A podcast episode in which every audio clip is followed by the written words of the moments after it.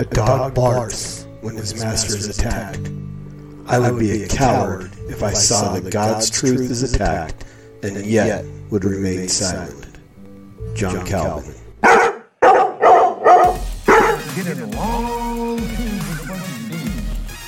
believes that human beings are oh, demons. No, I do not. And don't you ever say I did. This is my Bible. I am what it says I am. There's probably a, a balance between I believe you have to know Christ, but Johnny's in hell. He is. And someone knows this for sure. All of mankind is going to end up somewhere. My mission really is to just help people of faith, especially, to re-examine this issue, to realise the church has got things wrong in the past. For those who are those who are God by faith in His Son. Corinthians, right? 2 Corinthians 3 7.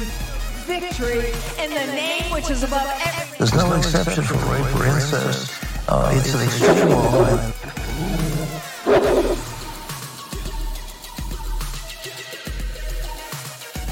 Right now. Bones, ligaments, tendons, in Jesus' name. Get out here right now.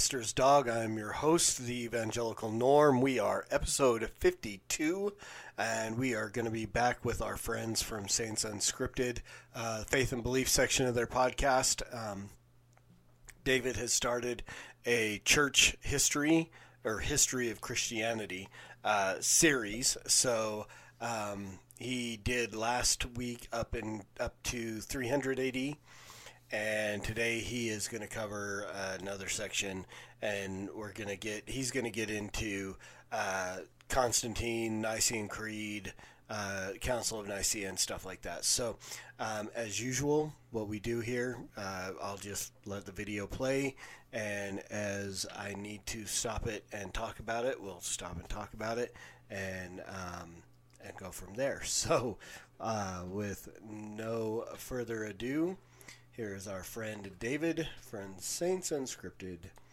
uh, Church History. Hey guys, so this episode is technically a part two to this episode where we covered some 250 years of early Christian history. Feel free to check that out if you haven't yet. We're going to start right where we left off. Let's do it.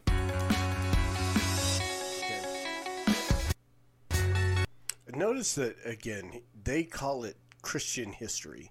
Um, as he's saying it, we as as believers we call it church history, but again, they are dealing with the fact that they believe that uh, Christianity apostatized uh, at the death of the well the apostles. So um, they don't consider this the church. Um, I find it interesting that they do call it Christianity, but so, um, just a little something to keep in mind as he goes in. They believe everything that they are talking about at this point is apostate. So we're at the end of the third century AD. Emperor Diocletian, who was big time anti Christian, divides the Roman Empire into eastern and western halves and reorganizes the government into a tetrarchy, meaning there are four emperors ruling different quadrants but trying to rule as a team.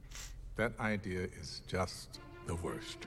As years pass, though, the Tetrarchy system proves to be problematic, and in the early 4th century, we find Emperor Constantine fighting for control of his Western Empire. In 312 AD, before a battle, he has, as the story goes, a vision of a Christian symbol in the sky with the words, In this sign prevail under it. That night, Christ tells him in a dream to have his soldiers paint the symbol on their shields. They win their battle, and now for the first time, we've got a Roman emperor who believes the Christian God is on his side. Now, Constantine actually wasn't baptized until years later on his deathbed, and just how Christian he really was is debated. Many think his conversion was sincere, and many think it was just a political move. You can come to your own conclusions. The next year, he issues the historic Edict of Milan, which was later co signed by the Eastern Emperor Licinius. It didn't make Christianity the empire's official religion, but it did legalize Christian worship, which was a huge deal. It's not just big, it's huge. In 324 AD, Constantine overthrows Emperor Licinius and reunites the eastern and western halves of the empire as the sole ruler. With him out of the way and no heir to the throne, I'll take over and rule the empire. Constantine hoped that Christianity would help unite the empire, but he'd quickly find out that Christianity itself was not united. After the apostles were gone, leadership of the church fell to local bishops. Bishops in more metropolitan areas or in churches established by apostles generally had the most influence. For example, the Bishop of Rome sometimes acted as a mediator when disagreements arose between other bishops, but the supremacy of the Bishop of Rome, later known as the Pope, was something that hadn't fully developed yet. When Christians ran into questions about their beliefs, resources for answers were limited, and different groups sometimes arrived at different conclusions on fundamental issues. Okay, here's the first place we have to stop. That was an insinuation that the Bible didn't exist until 400 AD, um, which is not really true. I mean, the churches had writings. We know because there are thousands of manuscripts of of the Gospels and the Epistles and the Bible, um, the Torah, and so on that were spread throughout um, the region of the church. And so that's why we have so many of them because they were written down and copies were made and and so on. So it wasn't as if they were with completely without scripture. I mean, they didn't have a one book, uh, you know, chapter and verse like we have, but they had the scriptures. They had the things that the apostles had given, the the, the gospels and and the the epistles and so on. They had them. This was this was not something that they were completely without. And then with that, if you take the church fathers up until 300 AD and take all of their writings, all of scripture except for I think a few verses are there within their writings, within the writings of the early church fathers, uh, Justin Martyr, Irenaeus, uh, guys like that. Although they they quoted scripture in their own writings to where you could take that and have all of scripture except for again except for a few verses within their writings. So the insinuation that they were without scripture is false. It's not true. Issues. Now, Constantine was both the emperor and the Roman high priest, or Pontifex Maximus. As such, after legalizing Christianity, he felt he had authority to regulate both paganism and Christianity in the empire. Under that authority, in 325 AD, Constantine invites 1,800 bishops to an all expense paid meeting at Nicaea, where it will be easier for Constantine to be present and take part in the council. About 300 bishops actually show up, almost exclusively from the East.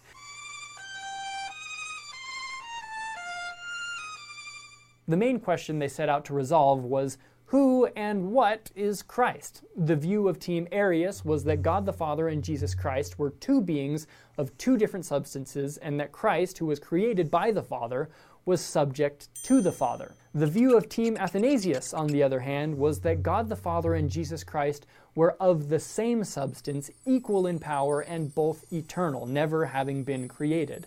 Both sides claimed their view was scriptural.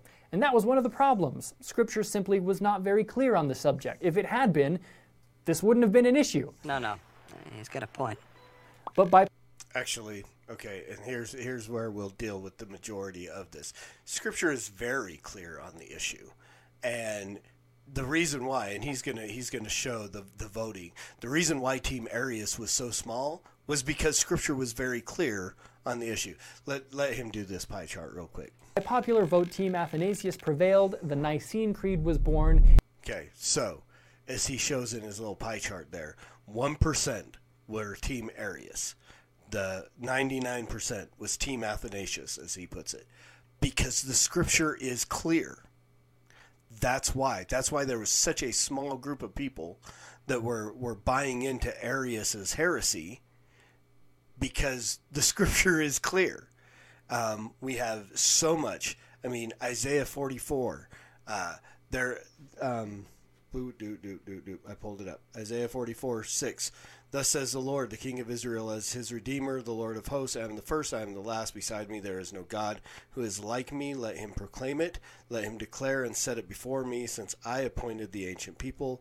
Let them declare what is to come and what will happen. Fear not, nor be afraid, for I have told you from old and declared it, and you are my witnesses. Is there a God besides me? There is no rock. I know not any. Isaiah 45 also uh, says, if I can find it, uh, the Lord, the only Savior, O God of Israel. Where did it go? I am the Lord, and there is no other. I did not speak in secret. Uh, so again, um, Isaiah makes it very clear. Paul gets us. I can't find the, the exact verse that I wanted. Again, it was very similar. Uh, blah, blah, blah, should have should have bookmarked these before. I am I forty five five. I am the Lord, and there is no other. Beside me, there is no God. So uh, and then if you go back to Genesis one, so let's let's just get into the the the the gist of what is the Trinity. Genesis one, in the beginning, God. In the beginning, God created the heavens and the earth, right? He said, "Let there be light." That word God, Elohim, which the Mormons use as the name of God the Father, the who lives on the planet near Kolob, who had all the, the billions of spirit children who came to Earth and and and lived a human life. They name him Elohim. Problem is with that that word Elohim means gods. It is a plural word for God. It is a multiple gods. But in that in that instance in in the beginning God created, the verb, now you get into Hebrew, Mormons I mean, so many of these these videos that David has made talks about the Hebraisms and, and in the Book of Mormon and stuff like that. But yet they ignore the fact that the Hebrew here makes it very clear that this this plural word for God is a always in reference to a singular when it's dealing with the Almighty uh, has a singular verb. In the beginning, God, plural word, created singular verb in the Hebrew, indicating that there is a plurality to this God, but he is acting singularly with everything that and it's a it's a unique situation every time the word Elohim is used in the Old Testament in regard to the Almighty, it is a plural word with a singular verb. There is no other God beside him. And then we get into the New Testament, we get into the claims of Jesus. Now, here's the deal if Jesus was not who he claimed to be, then he was a heretic and he's to be ignored, even in the Mormon sense if, if, if Jesus, the, the claims that he made, and he didn't just claim to be the Son of God, the spiritual offspring of Elohim and a spirit wife and a heavenly mother, Jesus did not make that claim. Over and over and over, Jesus makes it very clear that his claim is deity. To make it, I mean, the most the most blatant is when he's confronted by the the Pharisees and they're they're trying to you know get him to you know compromise or whatever to to uh, what's the word um, I'm looking for. I can't. Never can come to my mind until uh, uh, till 20 minutes from now. That word will pop into my head. But they're they're trying to get him to uh, to kind of implicate himself in and commit blasphemy, and in their eyes he does. There there's this argument going on, and Jesus says to them, um, "Your father Abraham rejoiced to see my day." And they looked at him and they said, How do you know Abraham? You're not even 50 years old. And here is one of the most blatant places where Jesus makes the claim to deity. He says, I tell you the truth, before Abraham was, I am. Ego eimi. The exact same thing that God told Moses in the Old Testament I am that I am and they recognized it and they tried to kill him then for blasphemy. Not because he was claiming to be a prophet, not because he was claiming to be the spiritual offspring of Elohim and a and heavenly mother. He was pro, he was proclaiming himself to be the I am. God in the flesh, God incarnate. John gives it to us in, in, in John chapter 1. In the beginning was the Word. The Word was with God. The Word was God. And the Word became flesh and dwelt among us. Paul tells us he was in very nature God. Uh, Peter talks about that the fullness of deity dwelt within him. Was it Peter or Paul? Uh, but so all these things throughout Scripture makes it very clear that Jesus is not similar he is the same substance that is God, eternal, uh, omnipotent, omnipresent, all the characteristics of God. He, Jesus, expresses these, and then we also see the, the same terminology used for the Holy Spirit. So, this is where we get the Trinity. Each one is worshiped, each one uh, expresses the, the uh, non communicable. Uh, attributes of God. And so we this is where and scripture is very clear on this. This is this is why team Arius was so small because scripture is very clear on the Trinity. It wasn't something that just became at the Council of Nicaea. It was solidified that this is what is orthodox teaching. Those of you teaching the other view are heretical because this is what Scripture is clear on. This wasn't just guys getting together and making stuff up like we have exhibited throughout Mormonism. You know, just randomly changing theologies as Joseph's theology e- evolved. So this is this is uh, core. This is one of the main core uh, orthodox beliefs of Christianity. And the doctrine of the Trinity was put into words. Now, is Trinitarianism actually scriptural? Some say yes, yes, some say no. According to a University of Edinburgh professor of divinity, the proposition constitutive of the dogma of the Trinity was not drawn directly from the New Testament and could not be expressed in New Testament terms. They were the product of reason speculating on a revelation of faith and were only formed through centuries of effort, only elaborated by the aid of the conceptions and formulated in the terms of Greek and Roman metaphysics. That's absolutely false. And I've just given you all of the uh, expressions in the New Testament terms and all of the places where it was drawn from the New Testament and the Old Testament. So this, I, I mean, okay, so you've got a, a Encyclopedia Britannica theism. It's wrong. Wrong. Sorry.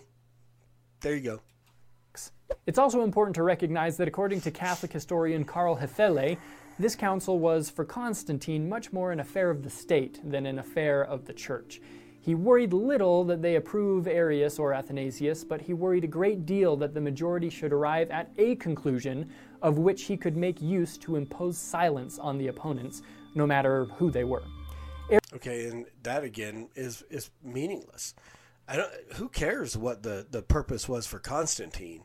Again, the reality of it was you had a large group of people who understood what the scripture said, who came in and went, the Trinity is scriptural. And then you had a small group of people in Arius who said, well, no, we don't believe that.